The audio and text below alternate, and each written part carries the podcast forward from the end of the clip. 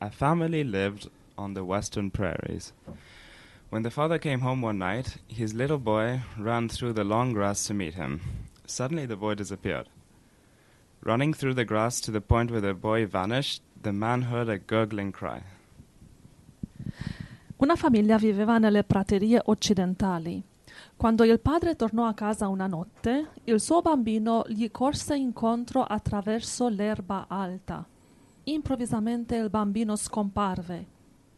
Correndo attraverso l'erba fino al punto dove il suo, rag- il suo ragazzo svanì, l'uomo udì un grido gorgogliante. His son had fallen into an old well. The father barely reached the well in time to save his boy. When the lad revived from his fright, he asked, Oh, Daddy, why didn't you hurry? Suo figlio era caduto in un vecchio pozzo. Il padre appena raggiunse il pozzo in tempo per salvare suo figlio. Quando il ragazzo si riprese dallo spavento, chiese: Oh papà, perché non ti sei sbrigato? Said the father later, The boy's question made a missionary out of me.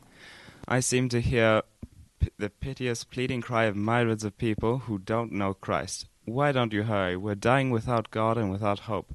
Why don't you hurry to, with the gospel? Più tardi il padre disse: La domanda del mio bambino ha fatto di me un missionario. Mi sembrava di sentire il grido pietoso e implorante di miriadi di persone che non conoscono Cristo. Perché non ti sbrighi?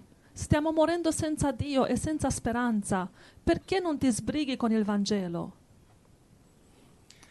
Okay, let's see. And, um, well, we should hurry with the gospel, even to the people around us. Be as much of a missionary as we can.